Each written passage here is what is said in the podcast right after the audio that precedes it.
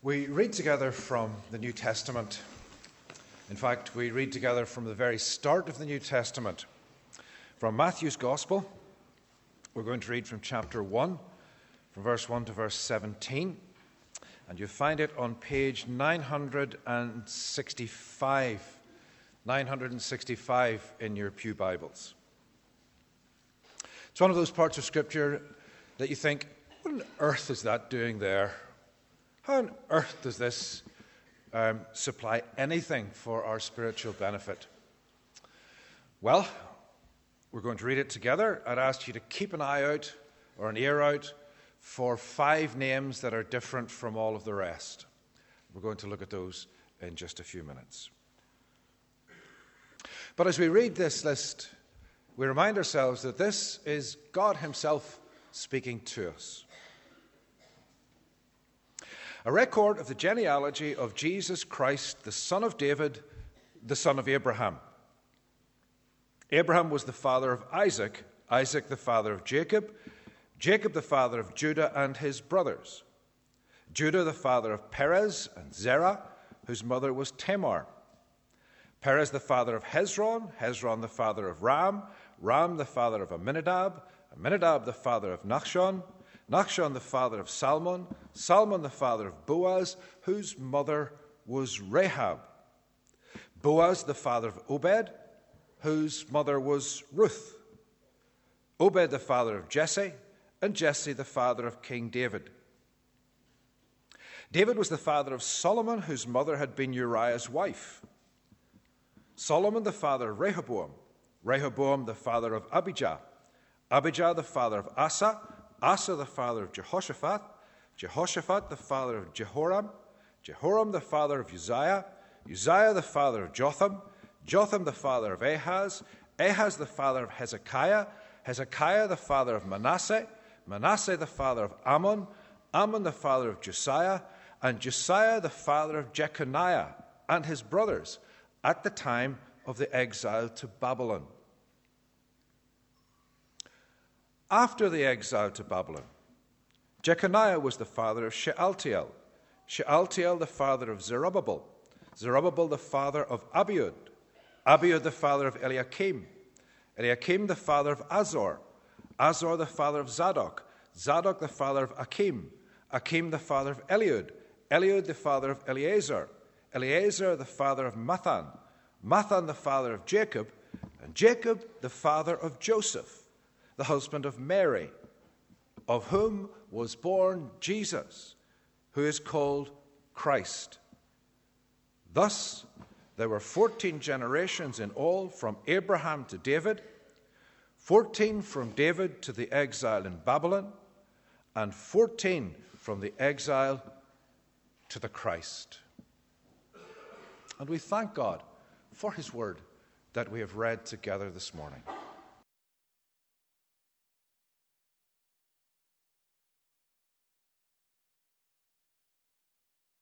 As we come to look at this part of God's Word, shall we pray together? Let us pray.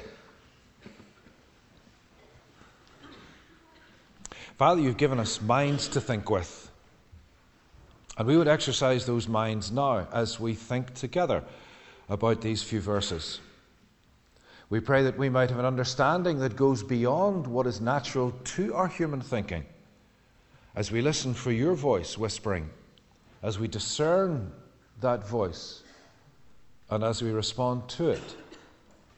Gracious Lord, we offer ourselves to you now. In Jesus' name, Amen.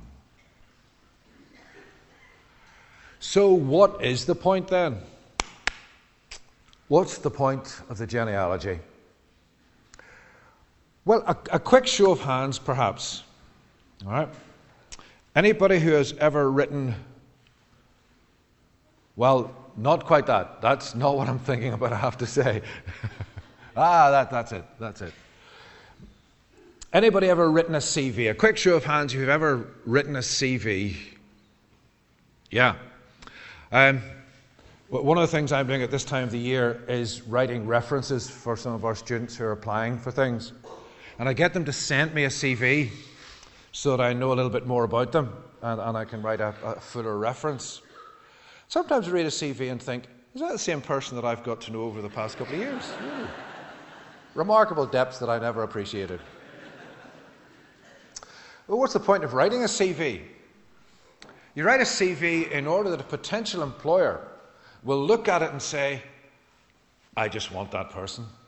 That's the person for this job. A CV says, here's all the good things that I've done.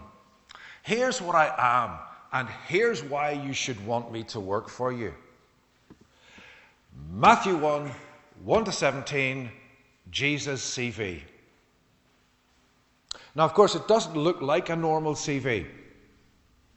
But if you were presenting yourself to somebody in those days and you wanted them to think well of you, then you presented yourself as someone with good associations, and in particular, someone who came from a good family.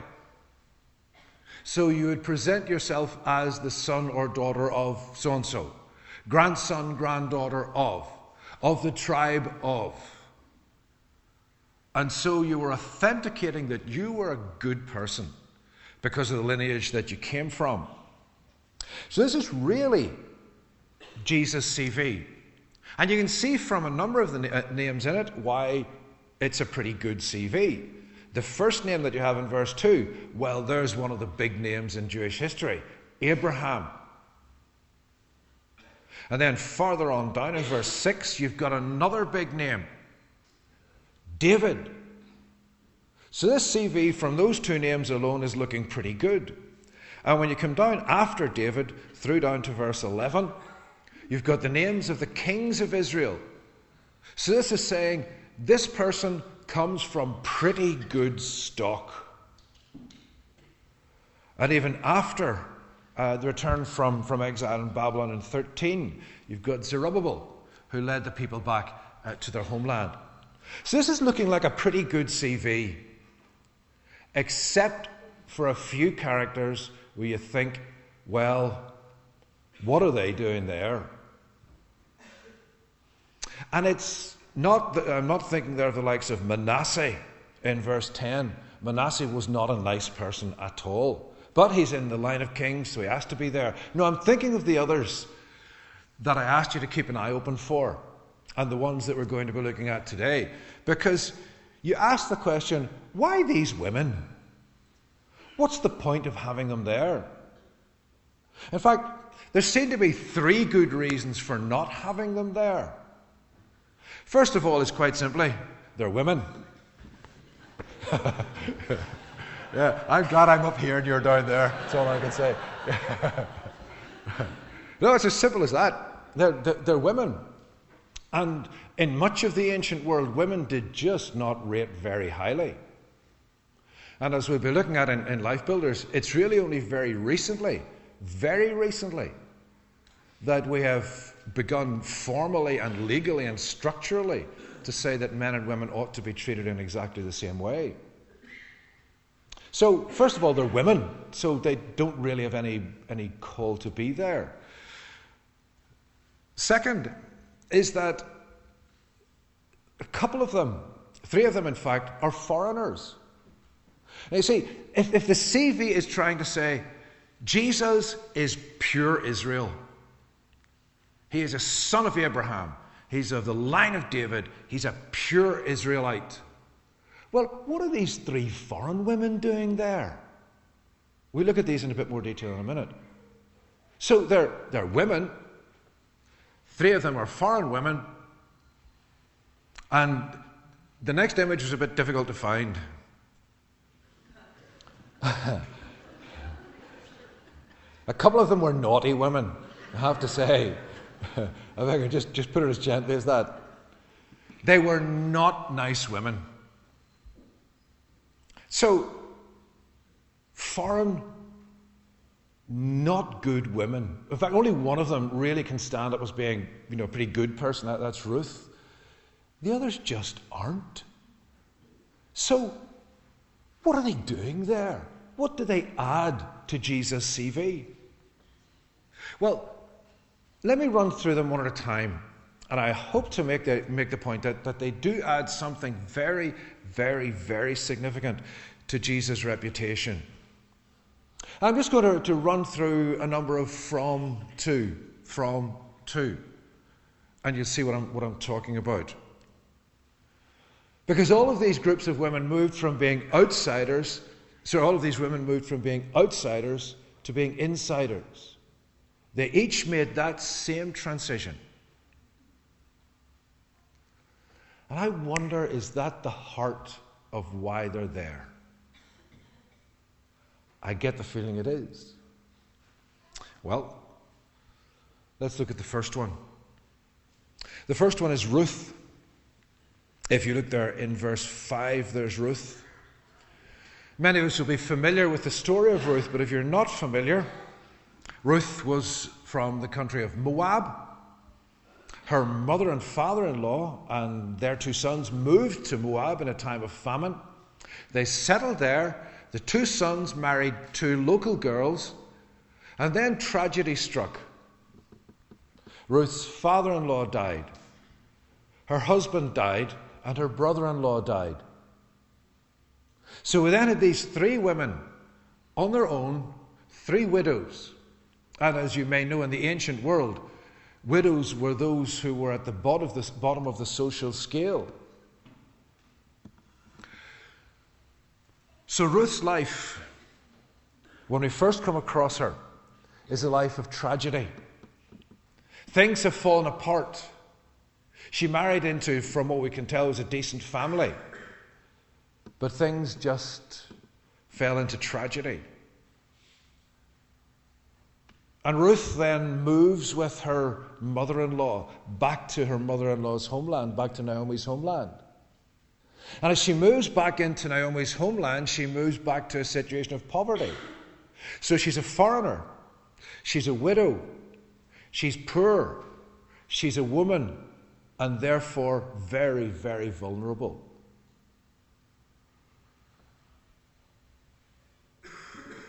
Can God re- rescue someone from a life of tragedy? I think that's what Ruth's doing there. Can God rescue someone from a life of tragedy, from a life that has simply fallen apart? It was no fault of my own. Things just happened, and suddenly life had fallen apart.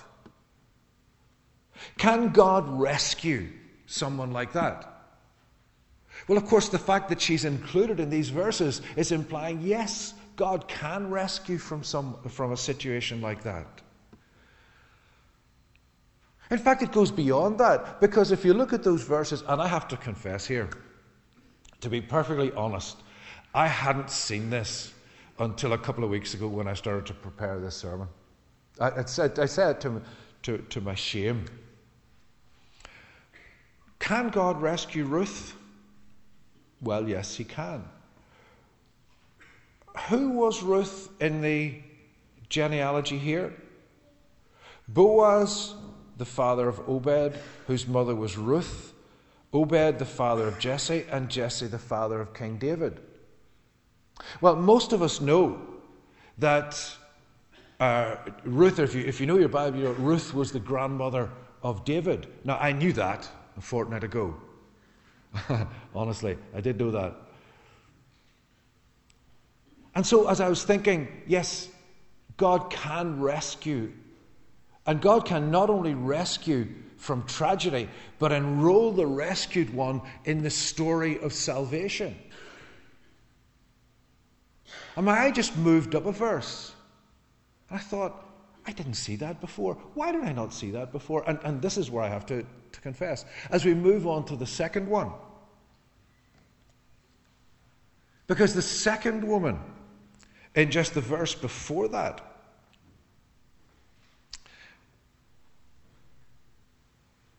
sorry, sorry, my apologies. I have to take the glasses off here so that I can read what I'm looking at. In verse 5, in verse 5. Salmon was the father of Boaz, whose mother was Rahab. Now, shame on me. It had never struck me before that Boaz's mother was a prostitute. Now, Maybe you're all saying, yeah, Egypt, we all knew that. But if the first woman we look at was a woman who was brought from tragedy to joy and into the line of the Savior, the second woman whom we look at, Rahab, made an even more difficult transition. We meet Rahab living in the city of Jericho as a prostitute. Now, some have tried, have tried to, to um, soften that uh, up a little bit and make it an innkeeper. Well, the two are essentially the same thing in that, in that context. Can God take someone from immorality to righteousness? Well, the plain teaching of these verses is yes, absolutely. He can. And not only from immorality to righteousness, but from immorality to being part of the story of Jesus, part of that great cosmic narrative. And so we stop for a minute. And we turn and we look at ourselves. And we say, Yeah, Drew, my life has fallen apart. I had such great hopes when I took that job, when I went to live in that place, when I married that person. I had such great hopes. But it's fallen apart. Or we look at ourselves and we say, Drew, if only you knew what I've done. If only these people sitting all around knew what I had done. No, there's no way back for me.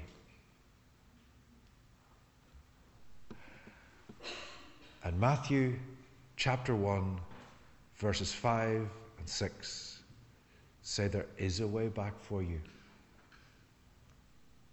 Doesn't matter how deep your tragedy has been, God can come into that tragedy and make something spectacularly new.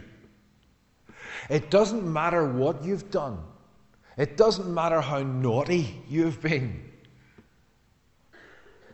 God can reach into your life and transform your life from something that brings shame to something that brings joy. Yeah? Simple as that. Sometimes this preaching thing really is straightforward. Let's look at a couple more. If you look at Tamar, pardon me, in verse 3. And we could probably take Bathsheba along with Tamar uh, as well, farther on down. What about these two? Bathsheba will come to in a minute. She's a bit more, more well known. Tamar, who, who was Tamar?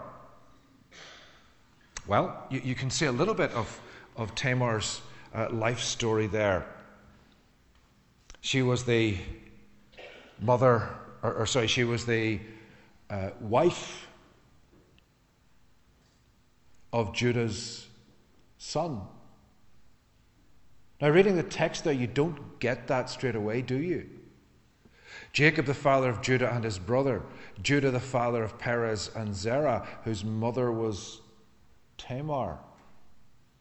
Judah, uh, Tamar first enters the Old Testament narrative as Judah's daughter in law. Again, tragedy strikes her as her husbands, two of her husbands, two of Judah's sons, die. Judah is obliged to give her his third son in order to maintain her security and keep her as part of the family. But he says, Oh no, this has happened twice. I'm not taking a risk on this. And so, even when the younger son is grown up, he says, No, no, no, no, no, no, this is not going to happen. So, what does Tamar do? And this is why she comes into, into this. She pretends to be a prostitute when Judah is, is away, uh, let's say, working overseas, shall we say. She pretends to be a prostitute and becomes pregnant by her father in law. So, what's Tamar's life like? Well, Tamar's got this touch of both tragedy and immorality. Come then to Bathsheba. Bathsheba is married to a soldier, Uriah. The soldier goes away fighting, and she is left at home. Now, this is where you have to read the text and interpret it, and you can interpret it either way. Either she was innocently at home and just getting washed one day, and the king saw her. And she, she just never thought that anybody was watching. But the king felt for her and wanted her, and eventually had her husband killed. Or you can look at it in another direction. And you can see that, well, she was getting washed, but she knew that up there was the king's window. She wasn't stupid. Who gets washed outside who doesn't want to be seen? And not only does she have uh, an affair with the king, but she's complicit in her husband's mother, uh, uh her husband's mother, his, her husband's murder. So even if we read it in the best possible way, and she begins as an innocent who is seduced by this powerful man, she certainly becomes complicit in her husband's murder. So again, is this mixture of, of tragedy and immorality. And the best that we can say for Tamar and for Bathsheba is that their lives are a mess, an absolute mess. Tamar's life goes on being a mess. Bathsheba's life goes on being a mess. But here they are in the genealogy of the Savior of the world. And we pause. If only you knew what a mess my life had become. Ah, let's take it out of the past. If only you knew what a mess my life is. It's not necessarily a catalogue of tragedy. It's not necessarily a catalogue of immorality. It's just a mess. Can God really do anything about this mess that is my life? Really? Really? I don't think so. Matthew 1 says yes. And not only does it say yes once, it says yes twice. Look, doesn't matter what sort of mess you've got your life into.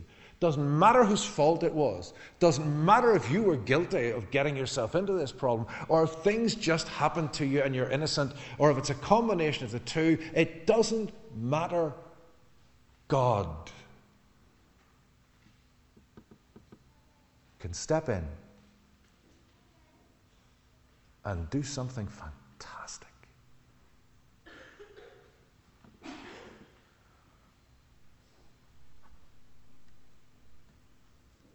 But of course, there's one more woman, isn't there? And that's the last woman in the list.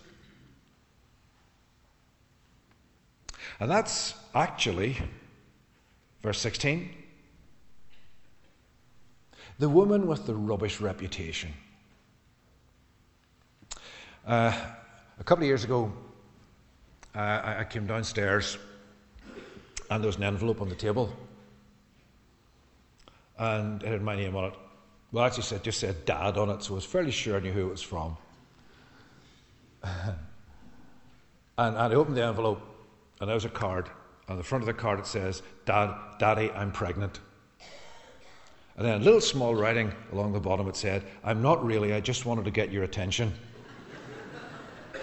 Happy Father's Day.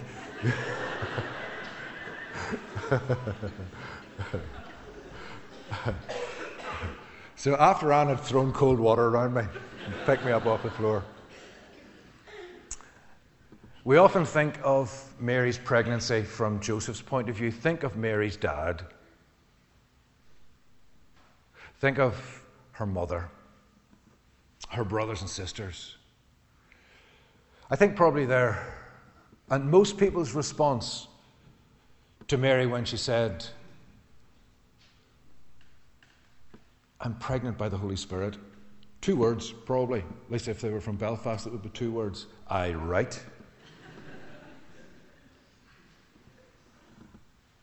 Wouldn't surprise me if her father and brothers were looking for Joseph and he had to stay quietly out of the way for a while. Certainly her reputation was shot to pieces. when she was found to be pregnant.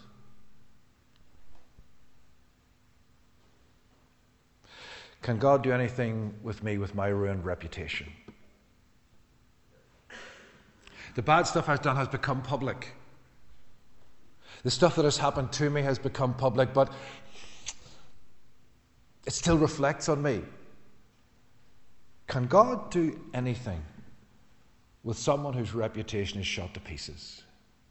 Well, absolutely He can. He most certainly can.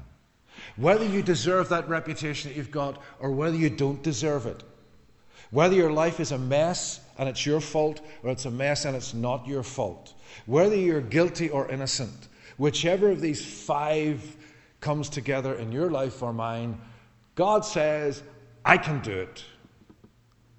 And not only can I bring you out of that mess you've got yourself in and bring you to a place that's, that's fine, but I can enroll you into the great story of salvation, the great cosmic story. You can be part of that.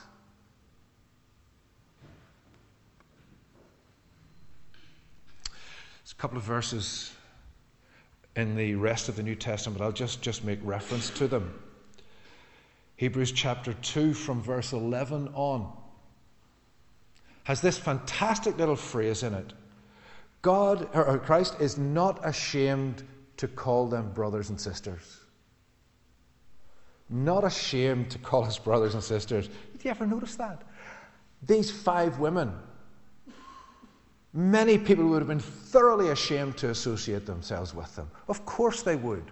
But God is not ashamed to hold out his arms and say, Come on. Come on, join my family. I am not going to be ashamed of you. I can take you from wherever you are and I can be welcoming and I can say, My son, my daughter, let me put my arms around you and I will walk steadily with you and my name will be associated with your name and I will hold my head up high as I look at you and as you look at me because you're part of my family. And I will put my arm around you and say, My brother, my sister. Isn't that just fantastic?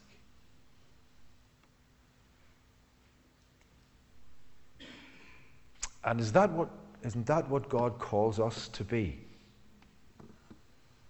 As God calls us as His family, so that we become a community into which all the Rahabs and Tamars, Ruths, Bathshebas, Marys, and put male names onto those as well, in which they're all happy to come. Because we will not say to anyone, You? we will not say to anyone, NQOTD.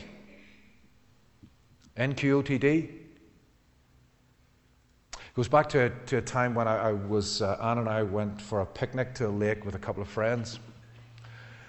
And a speedboat came across the lake and pulled in at a little jetty. And four folk got out, two men and two women. And the men were wearing shorts and no shirt. It was a very hot day. The men were wearing shorts and no shirts. And the women were wearing very short shorts and not much else. And they were carrying with them two picnic hampers and two crates of beer. And they were loud and coarse.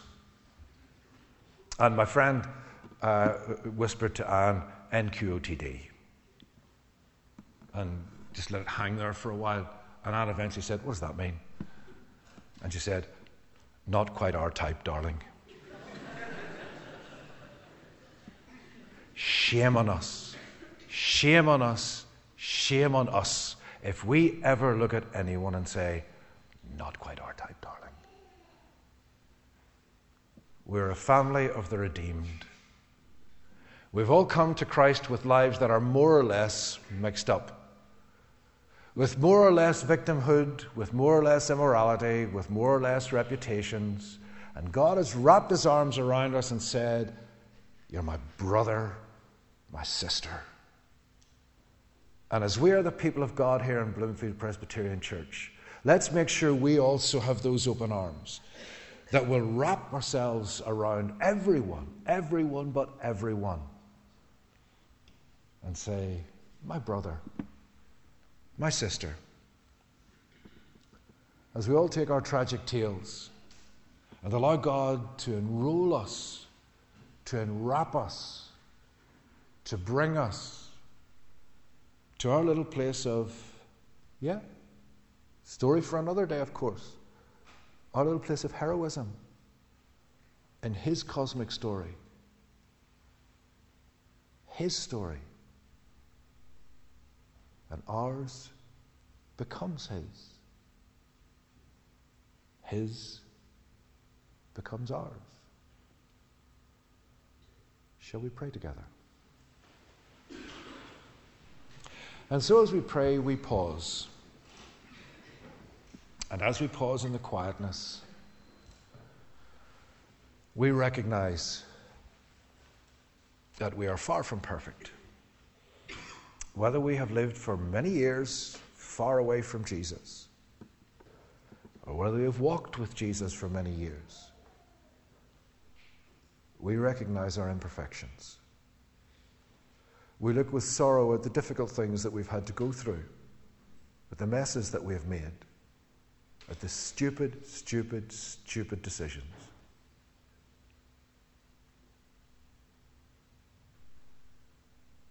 And we hear God saying to us, I am not ashamed to call you my brother, my sister. And we say, Thank you, Lord. And gracious God, as your family here, we too are not ashamed to reach out, to embrace, to say, Come to Jesus. We welcome you as brother and sister. May it be so for us individually and together. For we pray in Jesus' name. Amen.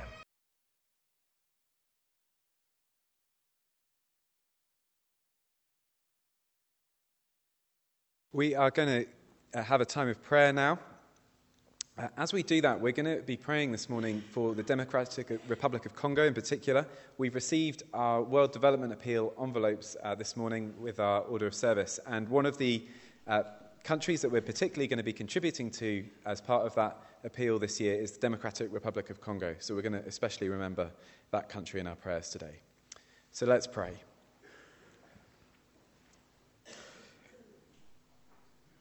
Our Father who is in heaven Hallowed be your name.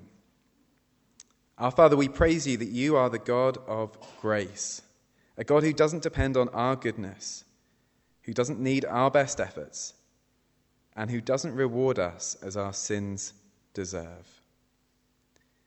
Father, we praise you that your Son is not ashamed to call us his brothers and sisters by your grace. And Father, we long to see this world become the kingdom of our God and of his Christ. We long that you might make more people your sons and daughters. We long that you might make their story your story. We long that you might be all in all. And so we pray for our partner churches in Rwanda, including Gilgal Church, uh, with Bill and Graham just having come back from a trip there. We thank you for the desire that they have to grow church members as one to one evangelists in Kigali. We pray that you'll give them a love for people around them, a passion for your glory, and an increased ability to talk about the gospel with their neighbours. Please, with the new buildings that uh, Bill was able to uh, open up and dedicate, assist them in making disciples of Christ Jesus. And we pray that you'd give us insight here in Bloomfield as to how we might best resource and support our brothers and sisters in Kigali. And Father, we want to pray for our services this Christmas. We want to pray that as we host the Lord Lieutenant of Belfast and other dignitaries to, tonight, that we as a church would be like a city on a hill. Father, please teach our nation your ways. May we walk in the light of the God of Israel. Help Frank as he speaks and everyone else who's involved in the service, all of us, whether we're leading or stewarding or singing or praying, doing audio, visual or sound or lights. We pray that you'd make this service this evening a time that is special in all of our lives. And help us to make the most of the opportunities we have this Christmas season to invite our neighbours into church and to share our hope in this gospel of amazing grace. So, Lord, we pray, may your kingdom come. And Lord, we pray too that your will may be done here on earth as in heaven. As we look ahead to this Christmas season, we want to ask that you'll give us a special dose of contentment this year. That we'll be satisfied with what we have in your abundance. That we'd live within our means in terms of how much we spend and in terms of how much we eat. That we'd be ready to serve and be flexible, even when we're hoping to rest. And Father, as we think about our world development appeal, we want to pray for the, your will to be done in the Democratic Republic of Congo. For a country so rich in natural resources, it's hard to believe that there's so much poverty. And we mourn the loss of six million lives to war since 1999. But Lord, we also thank you for the work of Action Intrade in gender awareness and child protection, in uh, encouraging savings and small business schemes and in peace and reconciliation. Lord, we pray for a fresh shower of your goodness in the Congo, for space to, for people to build lives, for people to develop businesses, create employment and wealth. We pray that you would restrain those who mistreat women. And we pray that the money we provide would be of real benefit in providing a future for the Congolese. Uh, Father, we also want to pray for our brothers and sisters, the Hueys. Uh, thank you for bringing them back safely from their mission trip in Niger. Thank you for the medical and practical skills that they were able to use to help people while they were there. And as they process uh, what they've learned over the last few weeks and what they've experienced, we do pray, Lord, that you would give them guidance. And would they be ready to do whatever it is that they discern is most in line with your will for them? Father, we pray too that you would give us our daily bread. We thank you for our spiritual food just now. And we pray that you'd give us this physical food and the other things that we need for our journey this week. We pray for those who are facing loneliness, cold, and ill health this Christmas. And we take a moment to pause now and remember them in our hearts.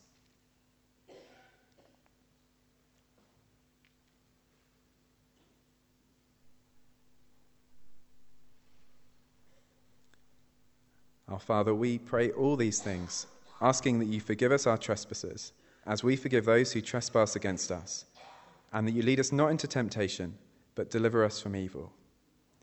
May the grace of the Lord Jesus Christ be with us all. We pray this with hunger and with hope, and so we say together in Jesus' name, Amen.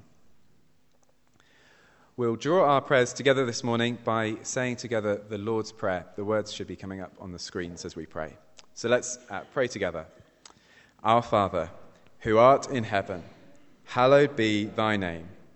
Thy kingdom come, thy will be done, on earth as it is in heaven. Give us today our daily bread. Forgive us our trespasses, as we forgive those who trespass against us and lead us not into temptation, but deliver us from evil. For thine is the kingdom, the power, and the glory, forever and ever. Amen.